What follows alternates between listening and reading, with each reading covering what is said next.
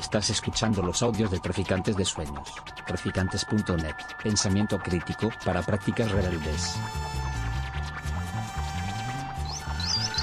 Traficantes de Sueños. Traficantes de sueños.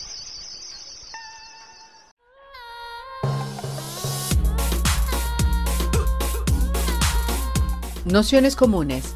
Universidad Experimental de Madrid.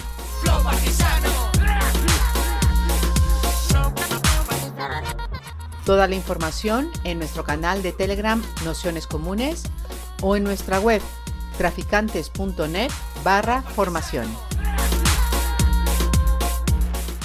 Bienvenidos, bienvenidas, bienvenidos a este curso La Noche de los Proletarios, que, bueno, como habéis visto en la, en la introducción, tiene la, la, intención de hacer una breve historia de las revoluciones o pensar a partir de hacer una breve historia de algunas revoluciones, porque por suerte ha habido muchas más de las que aparecen en el curso, iremos citando algunas, algunas de ellas y, bueno, pues un poco es, es, un curso que tiene la, la intención de ser un curso de historia, pero eh, podríamos llamarle historia aplicada a nuestro presente, ¿no? es decir, intentar pensar eh, qué es eso de una revolución a día de hoy, cómo han sido las revueltas populares y también pensar una cosa que es eh, bastante importante a día de hoy, que es qué es eso de la clase o qué es eso de la lucha de clases a día de hoy con todo lo que ha llovido desde que el, el concepto y la idea se puso, se puso en marcha. ¿no?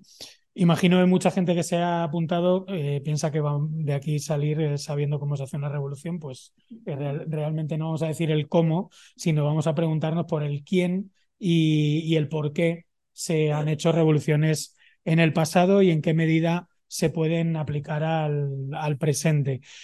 Mm, la sesión de hoy realmente se había pensado como, como una introducción al curso y precisamente ir lanzando esas, esas ideas de, bueno, ¿por qué un curso de historia de las revoluciones? ¿Por qué un curso donde se pone en el centro las revueltas populares? También porque el, el debatir sobre qué es eso de, de, la clase, ¿no? Y de la lucha de clases a día de hoy, ¿no?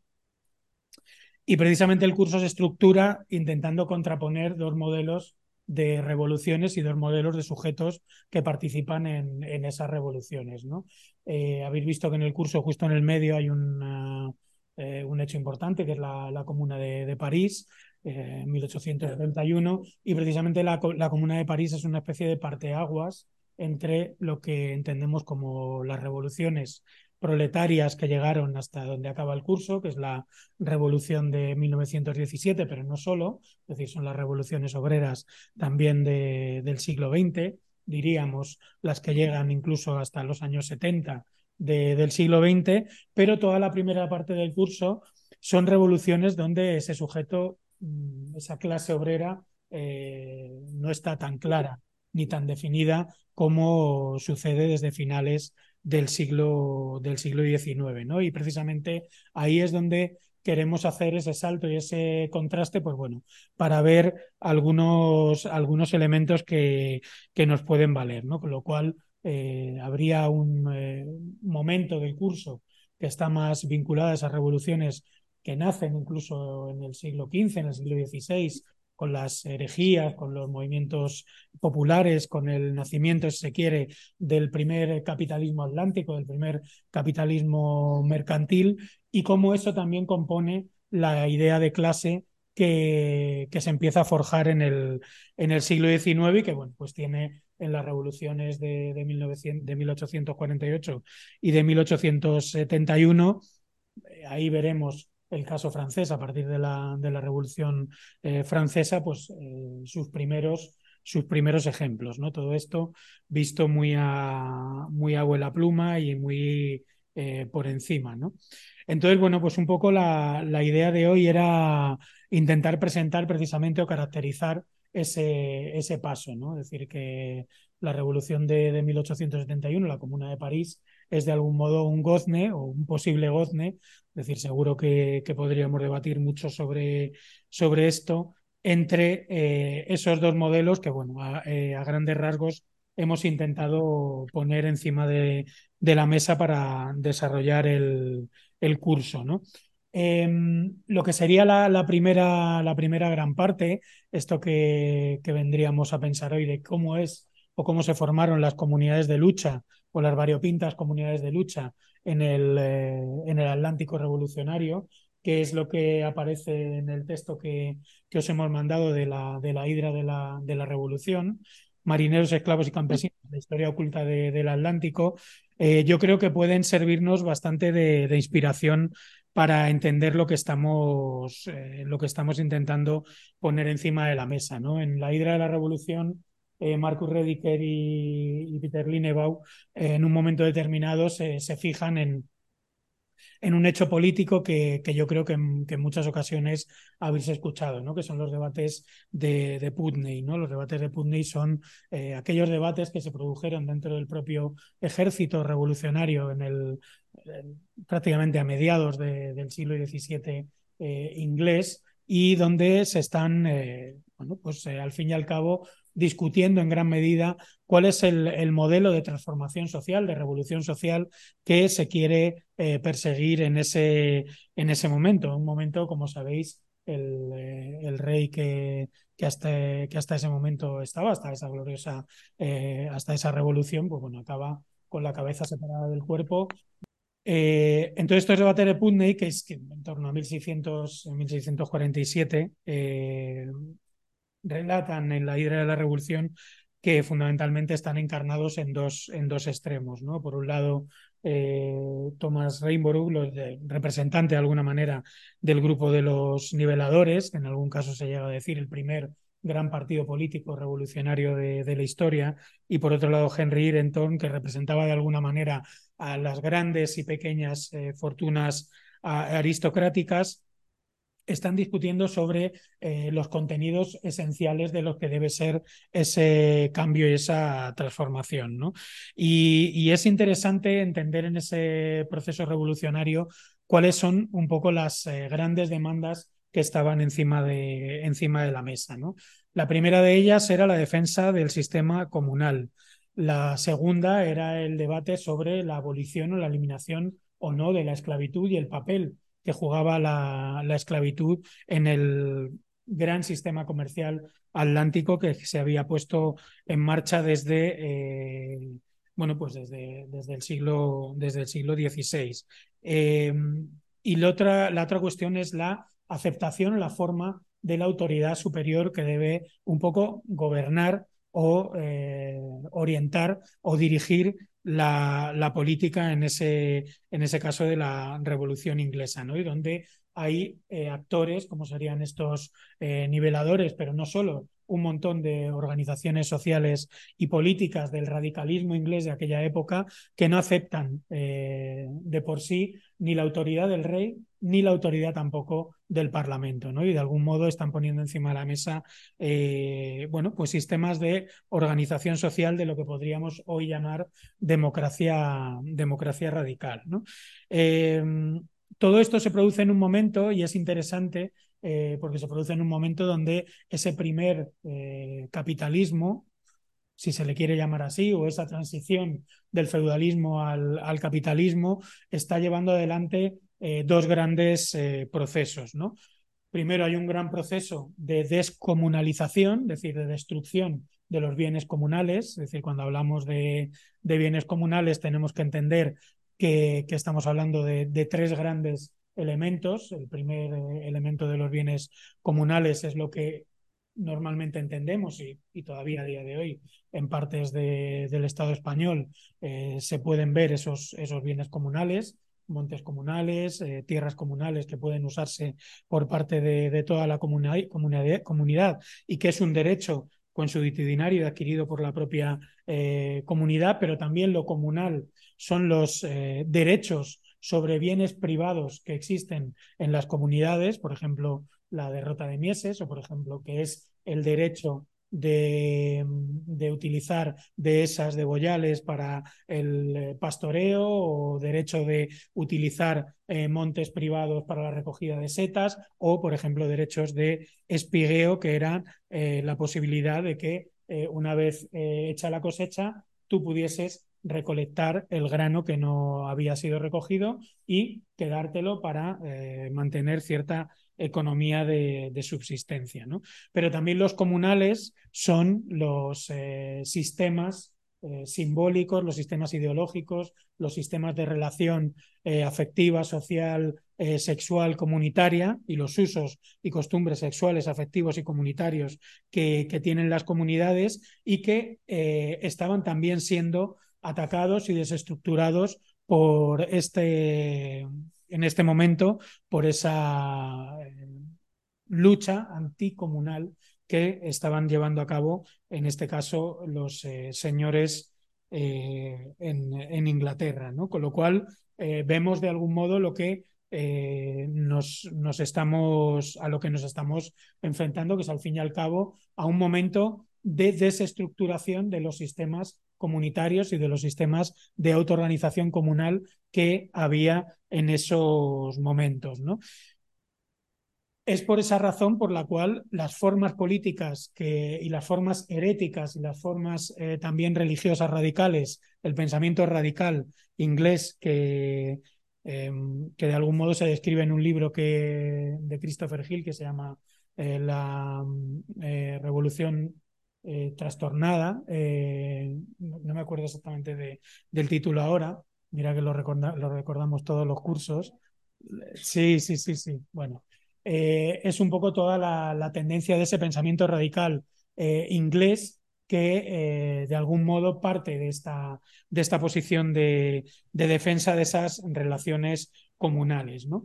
Pero además el, contexto tenía que ver con otro elemento que es bien importante, ¿no? es decir, que tiene que ver con la utilización de estas formas de, vida comunal, la destructuración la destrucción de esas formas de, de vida comunal para empezar a imponer eh, nuevas formas de trabajo, de trabajo asalariado y trabajo asalariado en condiciones de extremo eh, em, de extrema explotación y de extrema violencia, ¿no? sobre todo entendiendo que todo este proceso de construcción del capitalismo, em, lo que llamaremos ahora el capitalismo eh, mercantil o capitalismo atlántico, que tiene que ver con esa transición del feudalismo al, capitalismo, está también eh, imbricado con la desestructuración durante siglos de las tradicionales eh, formas de, organización eh, comunitaria y donde entran desde la caza de brujas, es decir, el ataque precisamente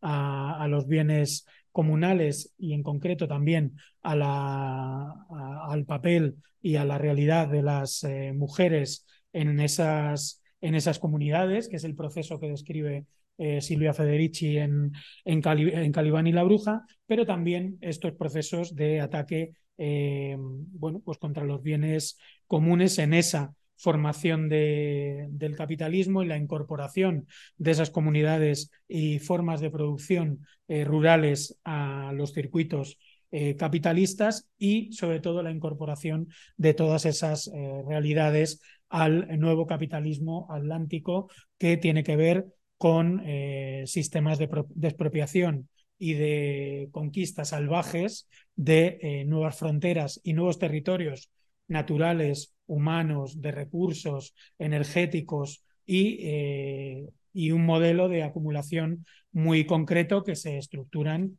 pues, en, el, en la conquista, asalto y destrucción de, de de, América, eh, también en los sistemas de, esclavitud que se imponen en, eh, en, el, eh, en el, comercio de, esclavos en, África y también en la destrucción y, asalto violento a las comunidades campesinas y a las comunidades populares en, en Europa. ¿no? Es decir, todo este amplio marco que, estamos dibujando abarca eh, multitud de, resistencias que son las que expresan, por ejemplo, los niveladores, pero que también en eh, ciertas formas están eh, metidas ya en el siglo XVI, por ejemplo, pues con las revueltas comuneras en el caso del Estado español, en el caso de, Castilla. ¿no?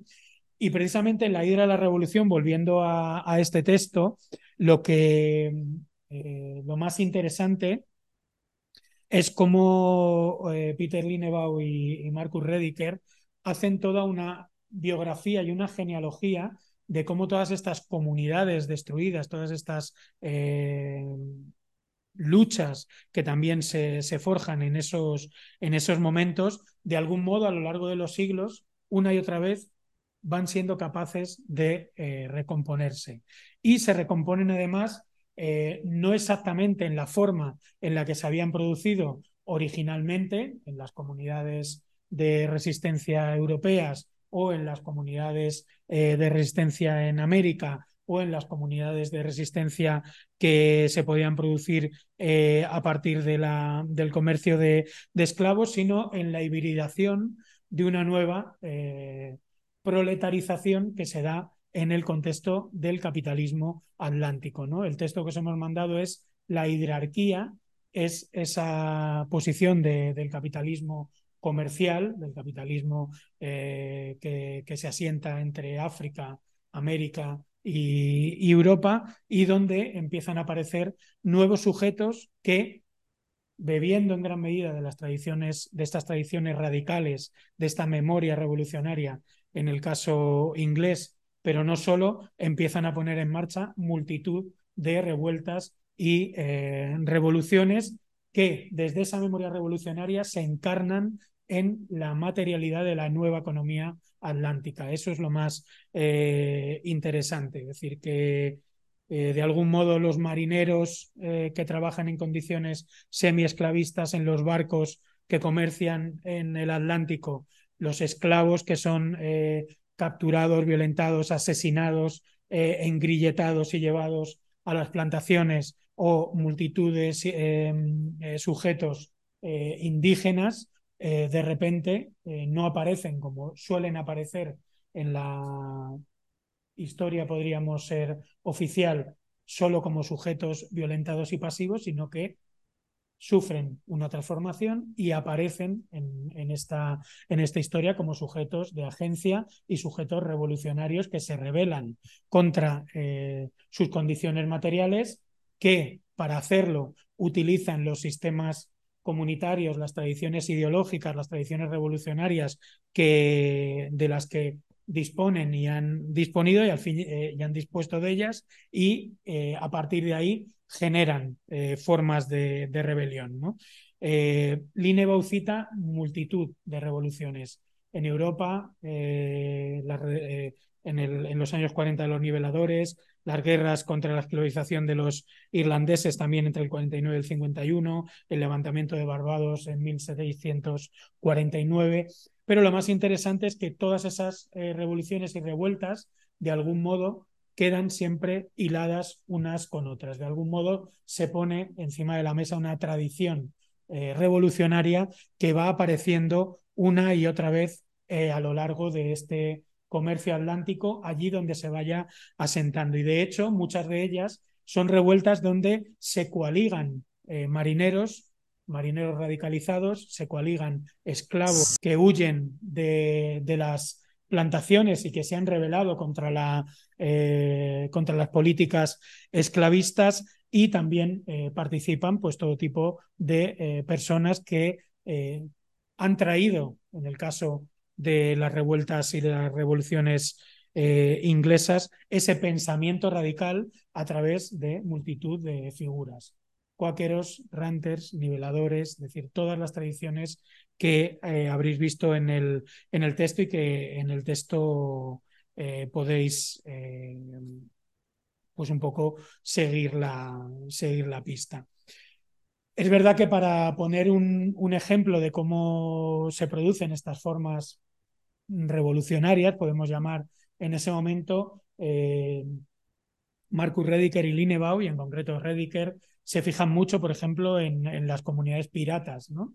Es decir, los eh, piratas serían, desde este punto de vista, una especie de cooperativa de trabajo autoorganizado en la economía atlántica que eh, viven, por un lado, de la fuga del trabajo que impone el capitalismo atlántico en ese momento. Es decir, es gente que se escapa de los barcos, es gente que se escapa de la plantación, es gente que quiere vivir de otra manera y que abre un nuevo nicho de, mercado, un nuevo nicho de negocio, que es asaltar los barcos que están eh, que son como el gran ejemplo de la expropiación y del expolio natural y del expolio de eh, las eh, colonias y deciden, pues, de algún modo vivir, vivir de ellos, ¿no? y además es un robo, si se quiere llamar así, y es un trabajo autoorganizado con vidas absolutamente bestiales, como aparece reflejado en, este libro y también en otro que es villanos de, todas, las, de todas las naciones, que, que a pesar de todo son eh, vidas autoorganizadas, ¿no? es decir, con mecanismos de organización eh, relativamente democráticos, es decir, no hay una tiranía del capitán del barco, sino que es la comunidad pirata la que decide quién es el, capitán y hay unas normas eh, ampliamente establecidas de autoorganización de los barcos, de reparto de los botines, del papel que tiene o no el capitán y el contrapoder del, contramaestre dentro del barco y al fin y al, fin y al cabo comunidades piratas que eh, se nutren de, esa eh, mezcla variopinta de eh, sujetos que se escapan, que se fugan de, esa, doble, de ese doble ataque que decía al principio. Se fugan, por un lado, de, de la desposesión absoluta, que significa la, la descomunalización, es decir, la descomunización significa el ataque violento que decíamos contra las comunidades africanas, contra las comunidades rurales en Europa, contra las comunidades indígenas en, en América, pero se escapan también del objetivo que tenía esa descomunalización, que era el eh, forzar a el nuevo sistema de trabajo dentro del de eh, capitalismo atlántico en este tipo de, de, trabajos que también señala la de la revolución, como son los aguadores, los leñadores, los marineros, eh, es decir, todos esos sujetos explotados que eh, estaban condenados, como también aparece en el libro, a una vida de absoluta miseria, de esclavitud o semi-esclavitud y, por supuesto, de enfermedad y de, y de muerte, por decirlo, eh, por decirlo así. ¿no?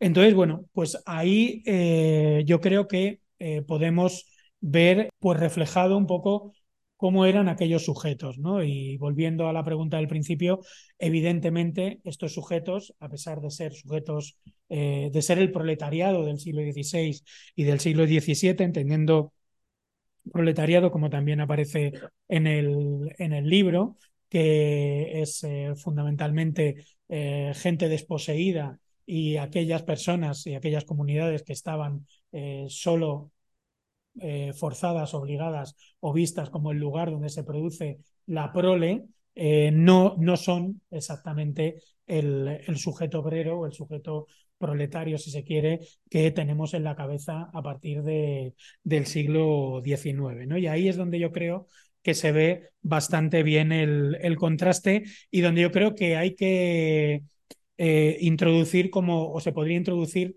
la gran pregunta del curso, una de las grandes preguntas del curso. ¿no? Es decir, a día de hoy, precisamente lo que estamos viviendo es que el capitalismo global, ese capitalismo que se empezó a forjar en el capitalismo atlántico de estos momentos, se está derrumbando y se está eh, desestructurando. ¿no? Vivimos un momento de desglobalización del capital. Y eso se produce además en un movimiento eh, inverso al que en muchas ocasiones eh, habíamos visto a partir de finales del siglo XIX, ¿no? donde se entendía que se caminaba hacia un contexto de cada vez mayor explotación por vía del trabajo del conjunto de, de, la, de la, población. ¿no? Proletarización significaba trabajo eh, cada vez en peores condiciones. ¿no? Y quien no trabajaba, eh, en muchas ocasiones se le consideraba simplemente como un ejército de reserva, ¿no? Es decir, esa,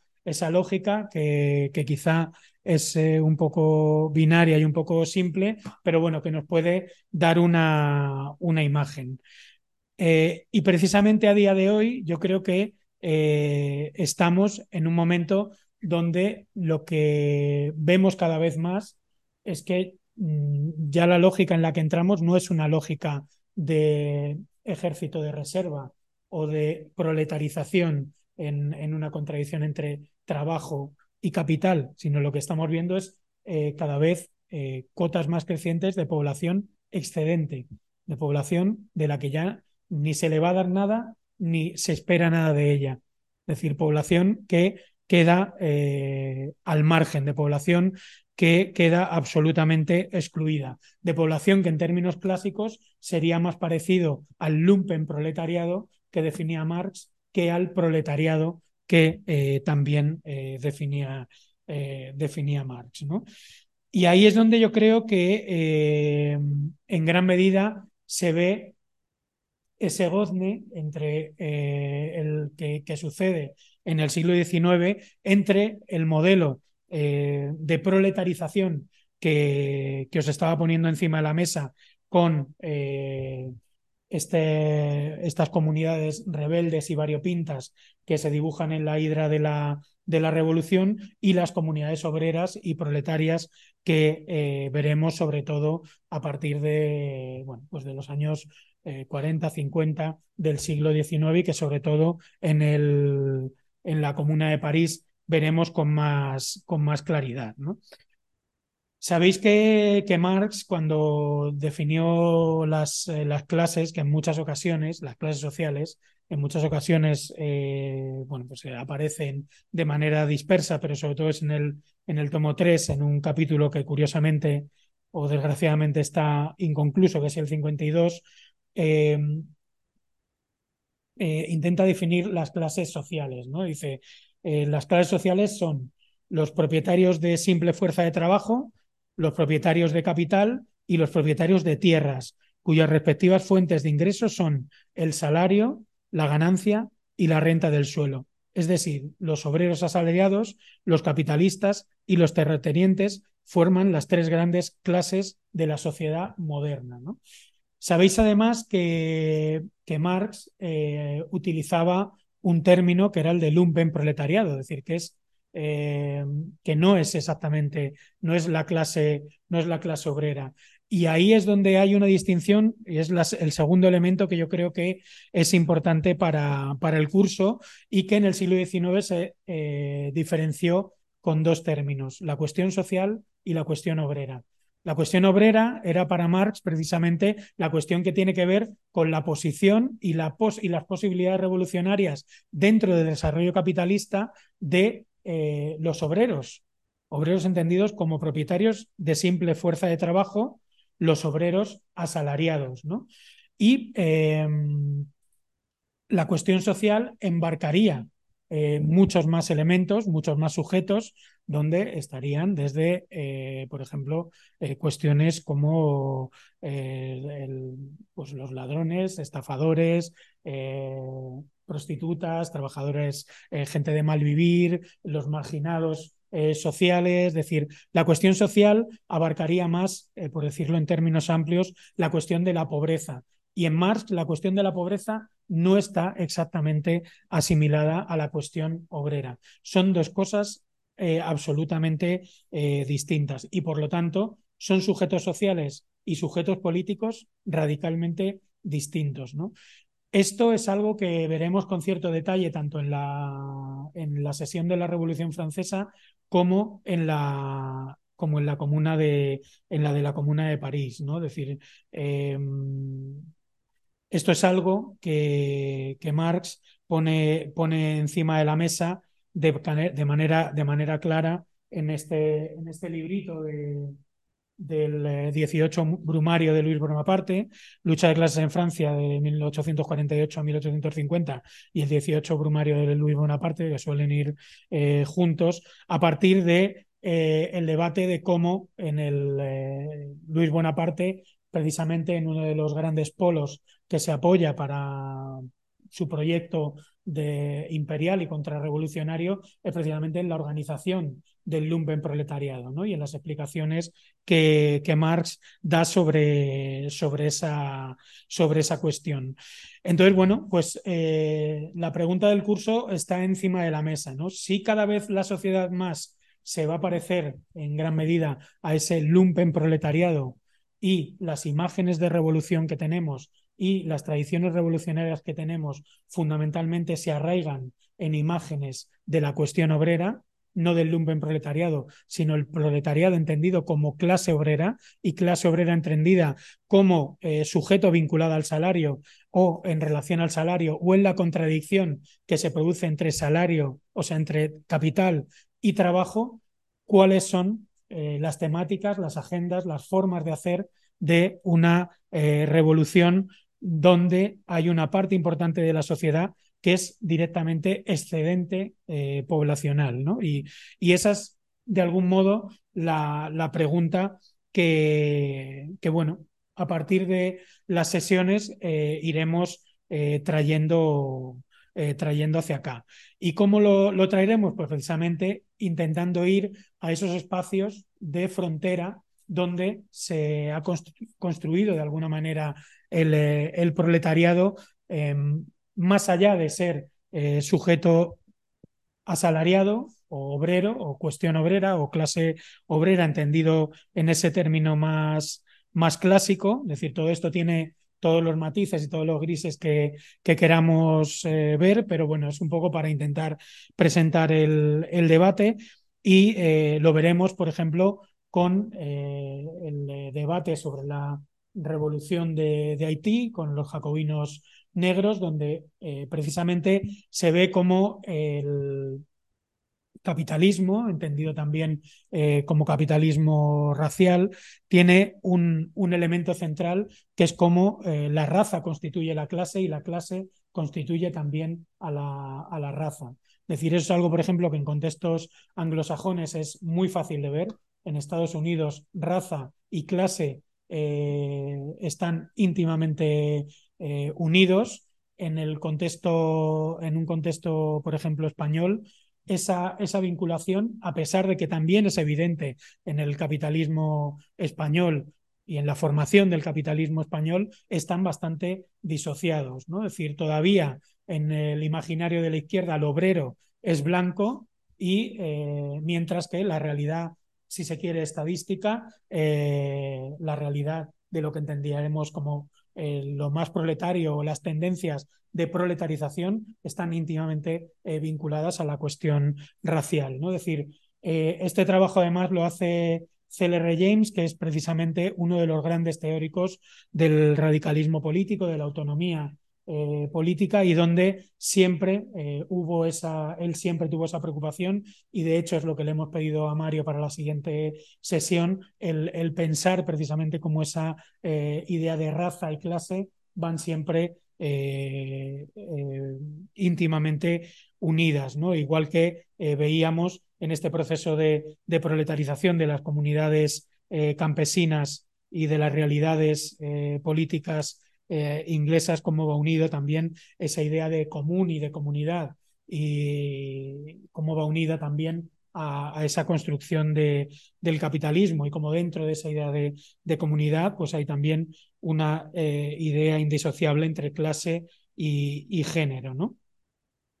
Veremos también en la, en la siguiente sesión, en la que tiene que ver con la, con la Revolución Francesa, esa, esa, esa disyuntiva, ¿no? A partir de, a partir de, de Ana Arendt, ¿no? decir, que ella precisamente hace toda una reflexión en torno a la eh, Revolución eh, Francesa, en torno a lo que significa la aparición de ese lumpen proletario, a partir de la aparición de las eh, clases populares y cómo las demandas económicas y las necesidades más perentorias que aparecen eh, o que hacen aparecer esas clases populares en la, en la revolución desde su punto de vista, de algún modo desdibujan lo que es la posibilidad de la acción política eh, transformadora o la acción política revolucionaria. ¿no? Y ahí, bueno, yo creo que veremos eh, precisamente esa sesión está pensada para que demos una vuelta con cierta profundidad a esa división entre eh, cuestión social y revolución, ¿no? Cuestión social y revolución proletaria, que será a lo que entremos precisamente con la bueno, pues con el repaso con la, con la comuna de con la comuna de París, ¿no?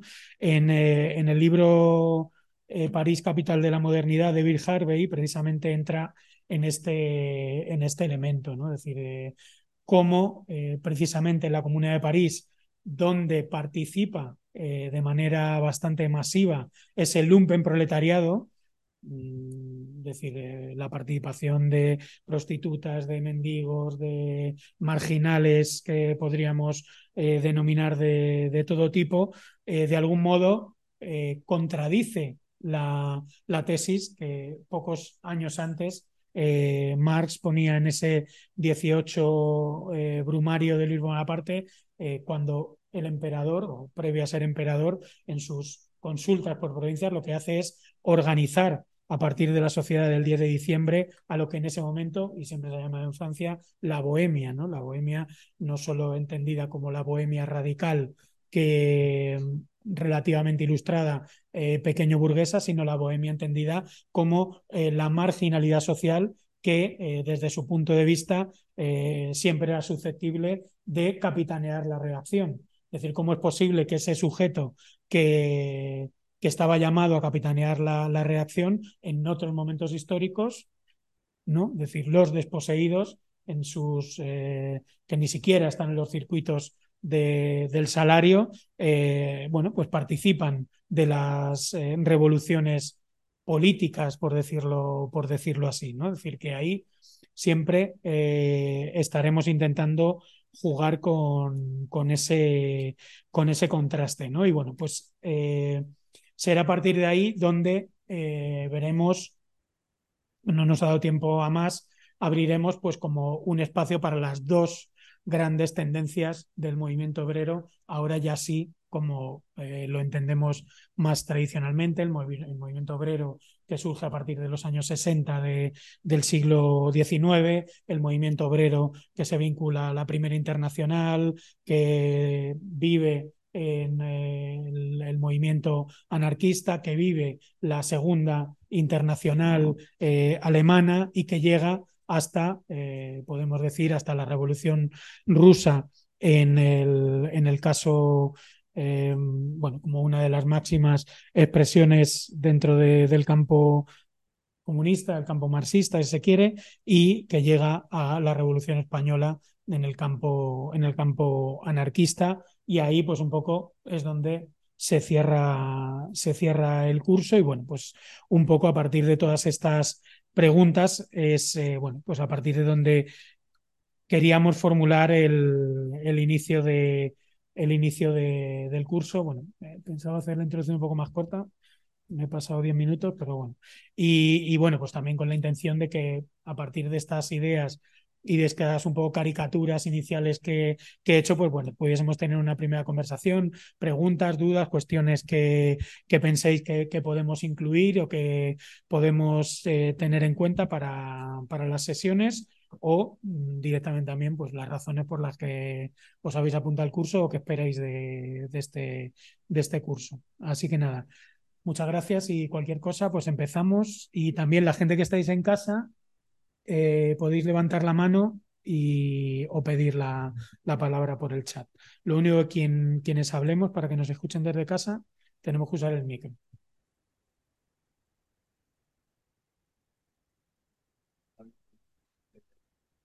Ah, vale, bueno, sigue. Pues, el PDF lo mandamos eh, hace dos días o tres. ¿El lunes puede ser? Sí, no, no te ha llegado. El lunes fue, ¿verdad? Ayer. Ha habido gente que se ha apuntado en eh, antes de ayer, ayer y hoy, y también se lo hemos ido mandando, pero a lo mejor hay alguno que se ha quedado. ¿Tú te has apuntado hoy, Gerardo? Ah, vale. Pues ahora me dejas el mail a ver si es que. No, no, no, si ahora me lo dejas y, y te lo mando para que lo tengas. Iremos mandando los textos semana a semana eh, sabemos por experiencia, pues llevamos ya muchos años que la mayoría de la gente no le da tiempo a leérselos, pero bueno, nosotros los vamos mandando y, y luego también cuando acabe el curso sin cortaros, que hay gente que lo hace, yo creo que la más tímida no. Si en verano, cuando realmente os ponéis a leer, o en Navidades, cuando realmente, oye, no me acuerdo, he perdido, no sé qué, nos podéis escribir y os los volvemos a mandar sin, sin problema. Vamos. Pues no sé. Venga, Sonia siempre. que se oye, pero ahí no, o sea que no se la gente.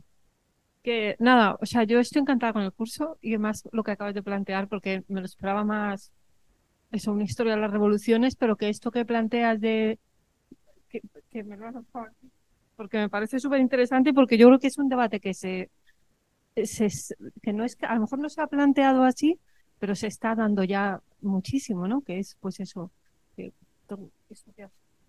que me voy a agarrar aquí, pues que si las imágenes que tenemos se arraigan en las imágenes de la cuestión obrera, cuáles son las temáticas, agendas y formas de hacer donde hay una parte de la sociedad que es excedente, ¿no?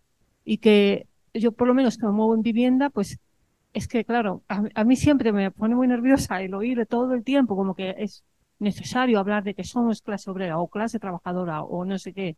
Y yo cada vez que veo eso me siento como, bueno, pues yo miro a todos mis vecinos y digo, pues nada, seremos esto, la clase trabajadora nosotros, que llevamos 20 años sin, sin un salario, ¿sabes? Es algo que, y, que creo que además puede tener que ver con un, agarrémonos a, a una tabla que es, pues mira, si somos clase obrera y decimos que somos clase obrera, a lo mejor pues nos podemos agarrar ese salario y no nos vamos a hundir con el resto ni vamos a hacer eso que se hunde, ¿no? Que, está más ahí en... Y hay algo de eso y no sé, yo no sé cómo explicarlo. Yo creo que este curso me puede dar muchas claves y mucho lenguaje para eso y, y que luego además hablo con alguna gente así en plan conversaciones y es como la pelea de siempre y yo, yo otra vez. Y bueno, no sé, es lo que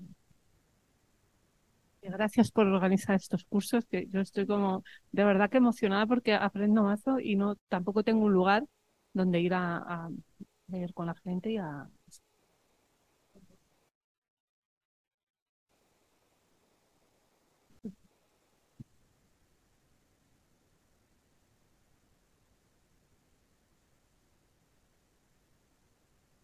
O sea, yo tenía una duda, es más una duda, pero en realidad eh, tengo la sensación de que en realidad como que esa población excedentaria sí que se ve de alguna manera como imbuida o afectada por el conflicto del capital y trabajo, ¿no? Porque si dentro de la sociedad capitalista como que la reproducción de cierta parte de los de la población, que son los proletarios, como los desposeídos y tal, eh, si se se organiza su reproducción en base al trabajo, al salario, al final el hecho de tener que depender por, de eso y el hecho de tener como que depender del, conflicto, de la relación de capital-trabajo para tu reproducción, también te afecta de alguna manera.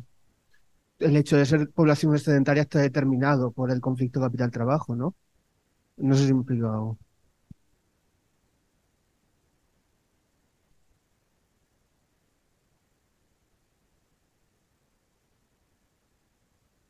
Sí, pero supongo que, bueno, yo creo que he entendido lo que ella quiere decir, ¿no? O sea, sí que hay una gran diferencia entre, pues no sé, yo sí que me he estado disfrutando mucho estas semanas el libro de la hidra de la revolución. Claro, me encantan sus revueltas, pero es verdad es que es gente, claro, que no tenía nada que perder. Entonces, claro, o sea, es como el obrero explotado que tenemos un sueldo y, y pagamos una hipoteca o el alquiler y tal pues es que todavía estás ahí, o sea, manteniéndote porque tienes algo que perder. La gente que lleva mogollón de tiempo fuera del mercado laboral, o sea, es, muy diferente, la identidad, todo es como muy diferente, o sea, ¿cómo se junta eso? Mm, no sé si lo he entendido, si os he entendido bien, pero... O sea, yo no, yo no creo que esté... Eh, que nadie esté fuera del conflicto capital-trabajo, evidentemente. Es decir, que eh, decir, como nadie está fuera de, la lucha de clases, ¿no? Es decir, que yo creo que eh, en gran medida también el curso se plantea con esas, con esas ideas, ¿no? También de, de Marx, de las revoluciones como las locomotoras de la historia, ¿no? Es decir, eh, la cuestión es cómo se, cómo se compone ese, ese sujeto proletario, ¿no? Y cómo al hablar de proletario, sobre todo desde el presente, se confunde el obrero con decir, lo, obrero en Marx no es cualquier cosa. Es decir, y, es, es, importante, es importante decirlo, ¿no? Es decir, para, para él la cuestión de, del trabajo es, es central en la, también en la, en la relación de, en la relación de, explotación, ¿no? Y, y sobre todo porque empezábamos la, la sesión en un momento en el que todos los, o sea, decir, realmente la construcción del aparato capitalista, de la realidad capitalista, se compone de la persecución de todas estas realidades para eh, realidades sociales, para ponerlas a trabajar. ¿no? Es decir, para ponerlas a trabajar. Es decir, la construcción de la policía, hay un libro que se llama Chusma, que precisamente habla de todo esto, es decir, cómo los aparatos policiales están fundamentalmente destinados a ordenar a que toda la gente que está dedicada al vagabundeo, a la fuga, al irse a buscar la vida, porque tendencialmente la gente que venía de comunidades rurales o otro tipo de comunidades no salarizadas, incluso eh, jornaleras a tiempo parcial o que tengan eh, una comunidad donde tengan el huerto, otro tipo de, de agarres, es decir, sin, sin, producir una enorme desposesión, una violenta desposesión, el máximo ejemplo es la, la esclavitud, ese, ese, sujeto obrero no, no aparece en esa, en esa forma tan, tan, tan, clara. La pregunta es si tendencialmente, eh, ¿qué pasa cuando el capital abandona territorios? Cuando el capitalismo ya no quiere gobernar en, en ciertas zonas, ¿no? En Estados Unidos ha pasado, el capital desaparece. No queremos ni explotaros, ni os necesitamos, os podéis morir y pudriros ahí, ¿no? Es decir, es lo que eh, en, en ciudades de Estados Unidos eh, en Detroit, en otros lugares, ha sucedido el abandono de, del capital. Eh, la pregunta es, en un mundo que se desglobaliza, en una Europa que precisamente lo que está viviendo es que se hunden la, las raíces de su dominio, que se crean en este momento, se están hundiendo, es decir, Europa a día de hoy está en un momento de descrédito no solo porque entre en recesión, sino de descrédito de su historia colonial, de descrédito de su posición política, de decir que perfectamente circuitos del capitalismo global podrían desaparecer. Es decir, eso es población eh, excedentaria. En ese sentido, nos parecemos más a, a, una, a esa posición o habría tendencias a parecerse a una posición lumpen o marginal. ¿Cómo se piensa la, la revolución desde ese, desde ese lado? ¿no? Es, bueno, pues en el, en el, eh, en el pensamiento eh, postcolonial en, en, América sería decir, ese, ese, sujeto que no es obrero, que no es indígena, que no es eh, que no termina de, de, encajarse en ningún sitio, cómo se organiza, qué, qué formas eh, comunitarias tiene, ¿no? Es decir, que eh, los desarrollos del sujeto obrero dentro de su de la lógica marxista en un contexto de trabajo asalariado de fábrica encajan bastante bien. O sea, es una descripción es muy ambicioso decir científica, ¿no? pero desde luego es muy ajustada y es muy útil eh, políticamente. Para las revueltas de los jacobinos negros, donde la presencia del vudú, por ejemplo, o de las eh, tradiciones comunitarias africanas son centrales para la organización política, ese tipo de elementos pues eh, no, no, funcionan, no funcionan tanto. ¿no? Entonces, a, eso nos, a eso nos estamos refiriendo. ¿Cómo salimos de la definición solo que tiene que ver con la cuestión eh, salarial con la imagen que tenemos de, de, sujeto obrero y empezamos a pinchar en otros, en otros elementos que por otro lado las comunidades obreras que tenemos como más tradicionales también, también tenían, ¿no? Es decir, lo, lo, vamos a poder ver tanto en la Comuna de París como en la Revolución Rusa, como en la sesión dedicada a las tradiciones, a las tradiciones eh, libertarias, ¿no? Es decir, que no, no es eh, por decirlo así, una, una impugnación al modelo de crítica marxista, sino eh, precisamente es, eh, todo esto son autores marxistas, es decir, en ese sentido eh, es, es, es, como seguir profundizando en cuál es cuál fue la lucha de clases, cómo se formó hasta sus últimas consecuencias y cuál podría ser, cuál podría ser hoy, vamos. No, porque si, si partiésemos de una, de una separación sería algo así como decir que, bueno, eh, ¿Qué pasa? ¿No luchamos por las ocho horas en Grecia ahora? Sería un error absoluto, ¿no? Las ocho horas o las seis o las cinco y si puede ser ninguna, que sería el objetivo final, ¿no? La abolición de, del trabajo asalariado, de toda explotación y demás, ¿no? Es decir, que, que, que en ese marco evidentemente se, se está, vamos. No sé si desde casa, que como hemos pasado por aquí el micro. A ver, la voy a leer. Eh.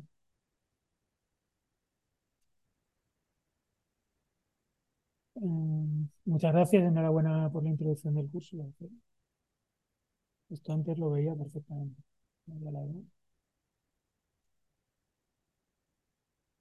Pregunta es de Barcelona.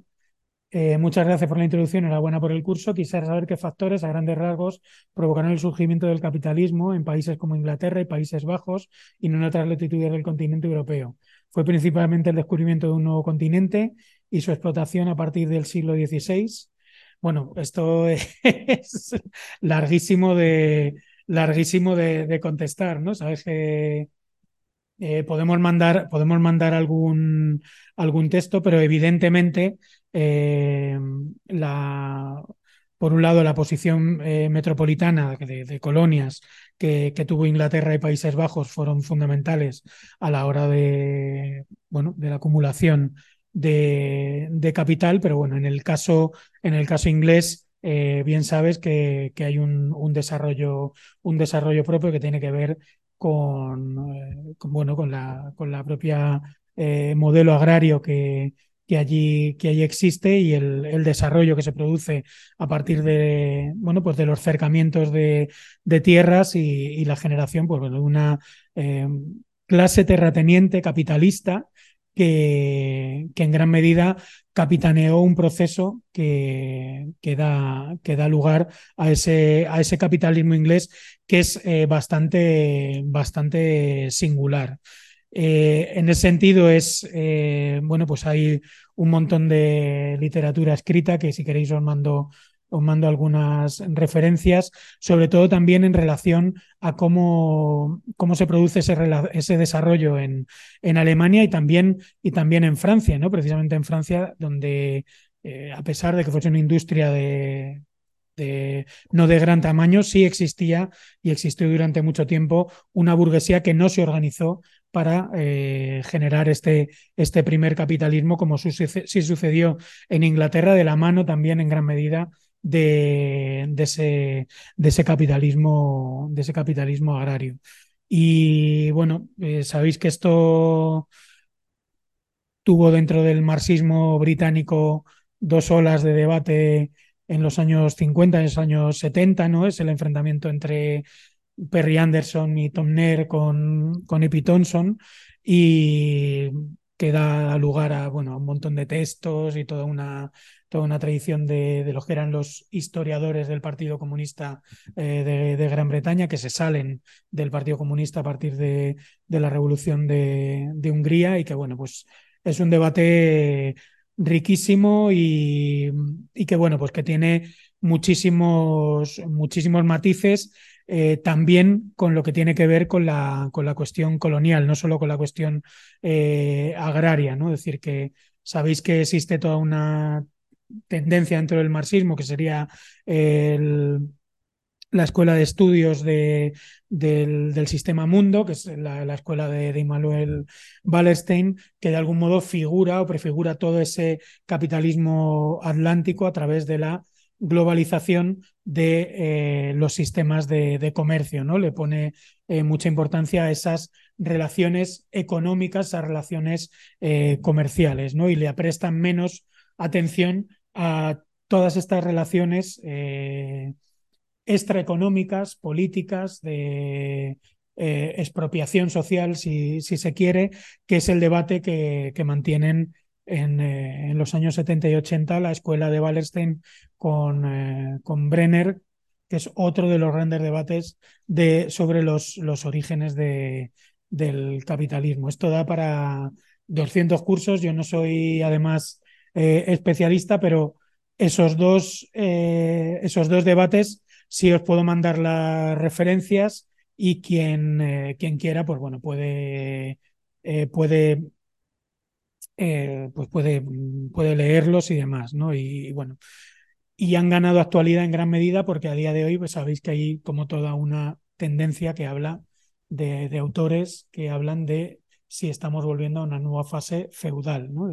técnico-feudal, ¿no? Se dice si estamos en una fase tecno-feudalista, un capitalismo tecno-feudalista.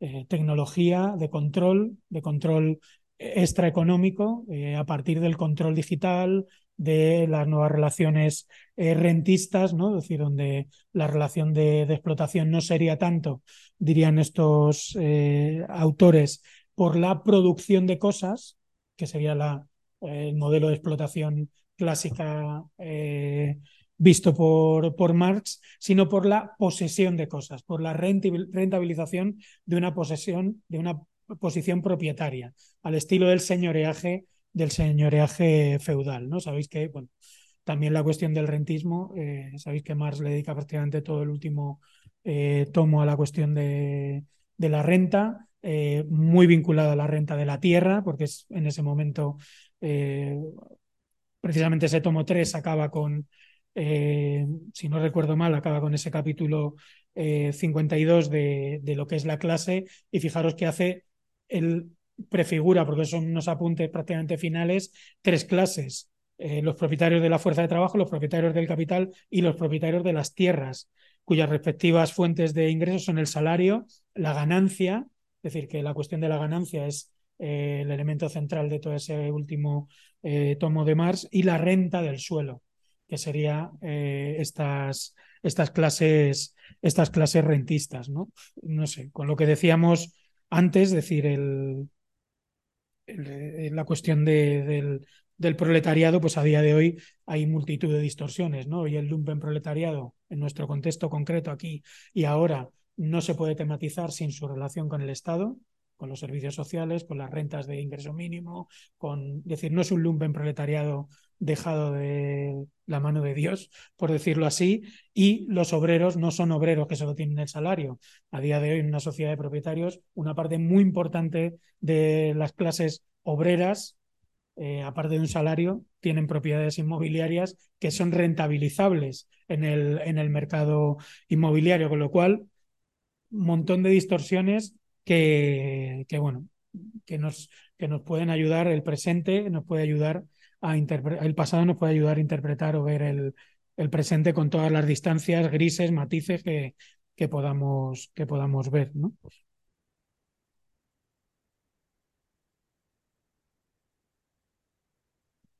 Eh, Raquel.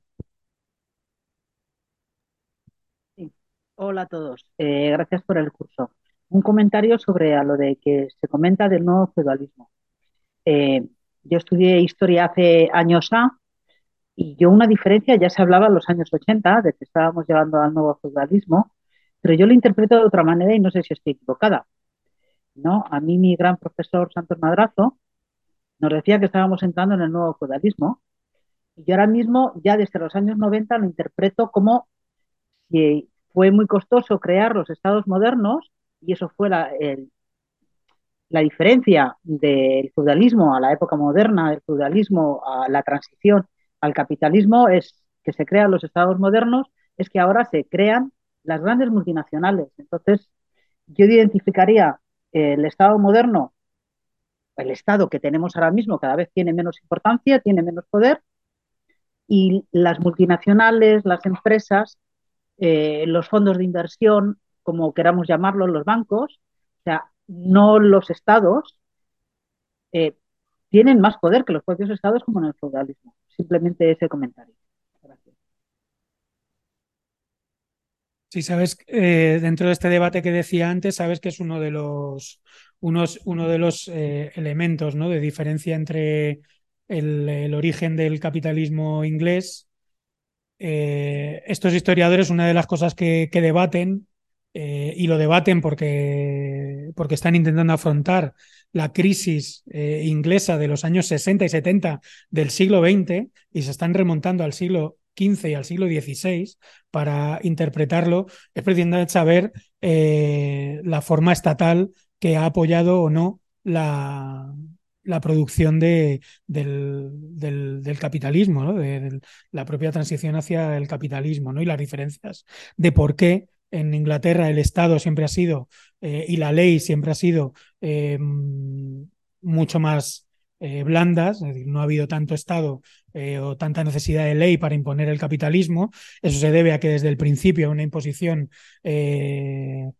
muchísimo más feroz y muchísimo más fuerte que no necesita de un Estado, o sea, los propios señores que capitanean la transición hacia un modelo eh, capitalista gobiernan sin necesidad de la ley y gobiernan sin necesidad de un Estado fuerte y sin embargo en otros lugares como Alemania, como Francia, el Estado eh, necesita eh, unas dosis de absolutismo enormes para imponer por la ley, imponer por, la, por, la, fuerza política el desarrollo de, del, del, capitalismo. ¿no? Esto os lo voy a mandar en un, en un texto lo más corto posible, que hay, y aparecen todas las referencias que, se llama la prístina cultura de, del capitalismo que se, puede, que se puede ver. Y sobre lo segundo que, eh,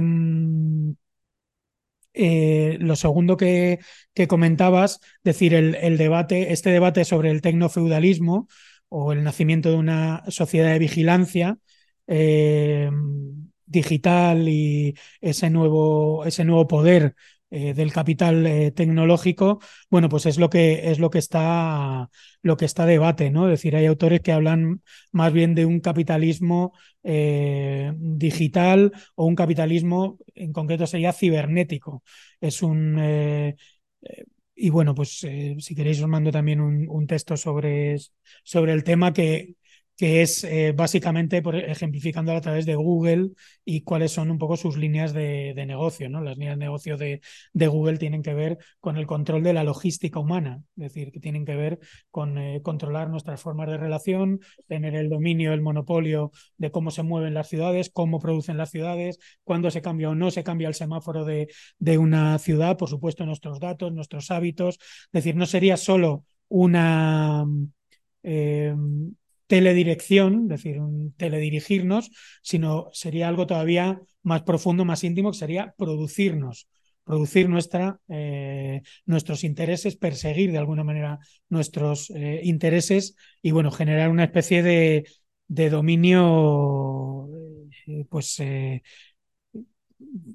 pues como más eh, total, ¿no? Decir, y, precisamente en este texto que os mandaré, una de las cosas que señalan es que la capitalización de las grandes, de estas grandes empresas, su capitalización en bolsa, son mayores que, que el PIB de, de, los grandes, de los grandes estados, ¿no? Y bueno, ese es otro debate que, que excede con mucho la, el, contenido del curso, pero veréis que en el primer texto que os mandaré, uno de Eugene Morozov, que debate sobre esta cuestión del teunofeudalismo, precisamente el texto comienza con el debate de la transición del feudalismo al capitalismo, el debate entre Wallerstein y, y Brenner. O sea que está un poco todo, todo, todo mezclado y bueno, ya veréis que, que nos podemos hartar a, a leer o a, o a, discutir cosas. Eh, luego Javier preguntaba, eh, entre las lecturas recomendadas del curso, se incluía El mundo trastornado de Christopher Hill, que es el que os decía antes. Eh, os decía antes, dice, ahora mismo parece estar descatalogado. ¿Es posible encontrarlo en algún sitio? Yo creo que lo tengo en PDF, o sea que os lo mandaré en PDF porque es verdad que es verdad que yo hace mucho que no lo veo. Entonces, bueno, lo mandaremos también para, Ahí el, este libro fundamentalmente lo que hace es un mapa de todas las corrientes radicales que se producen en la, en la Revolución Inglesa y un poco eh, lo interesante de estas corrientes, no solo de por sí eh, importantes, es que son fundadoras de, en gran medida del conjunto del radicalismo contemporáneo de, eh, que llega hasta nuestros días. O sea, el libro de la idea de la revolución realmente eh, finaliza con las tres grandes revoluciones que fundan el mundo contemporáneo, que es la revolución de Haití, la revolución americana y la revolución francesa. En todas ellas, eh, fundamentalmente en la de Haití y en la revolución americana, quienes eh, dieron pie a esa revolución y quienes participaron de esa revolución son esta comunidad variopinta de radicales que durante siglos estuvieron haciéndole la vida imposible al gobierno colonial que generaron la gran independencia americana, que arruinaron el comercio de, esclavos, es decir, que eh, cuando se dice que la, las revoluciones son las locomotoras de la historia, es esto, es decir, con el gobierno de, o sea, con el comercio de esclavos y con el esclavismo no acabaron eh, unos eh, tíos en París o en Versalles que se habían hecho buenos o habían leído a los, a no sé qué ilustrado, con el comercio de esclavos acabaron los propios esclavos que hicieron ingobernable la economía de plantación, que hicieron ingobernable el comercio marítimo, acabaron los piratas que hicieron ingobernable el comercio marítimo robando las riquezas que se expropiaban a, a estas, eh, en estas colonias y, eh, y en, ese, en ese comercio esclavista. Es lo que un poco tratan de defender en la hidra de la revolución y bueno, veremos, lo veréis también en, en los jacobinos negros, que es la, la, siguiente, la siguiente sesión. Y no sé si hay alguna cosa más. Que eso, insistir que nadie se agobie si empezamos a mandarle, sí, porque ahí eh, es habitual que hay gente que se desenganche de los cursos porque piensa que como no está pudiendo leer, eh, no va a poder seguir las sesiones. Las sesiones están diseñadas para que aunque no te lo hayas leído, vamos a poder debatir, vamos a poder participar y lo vamos a poder entender.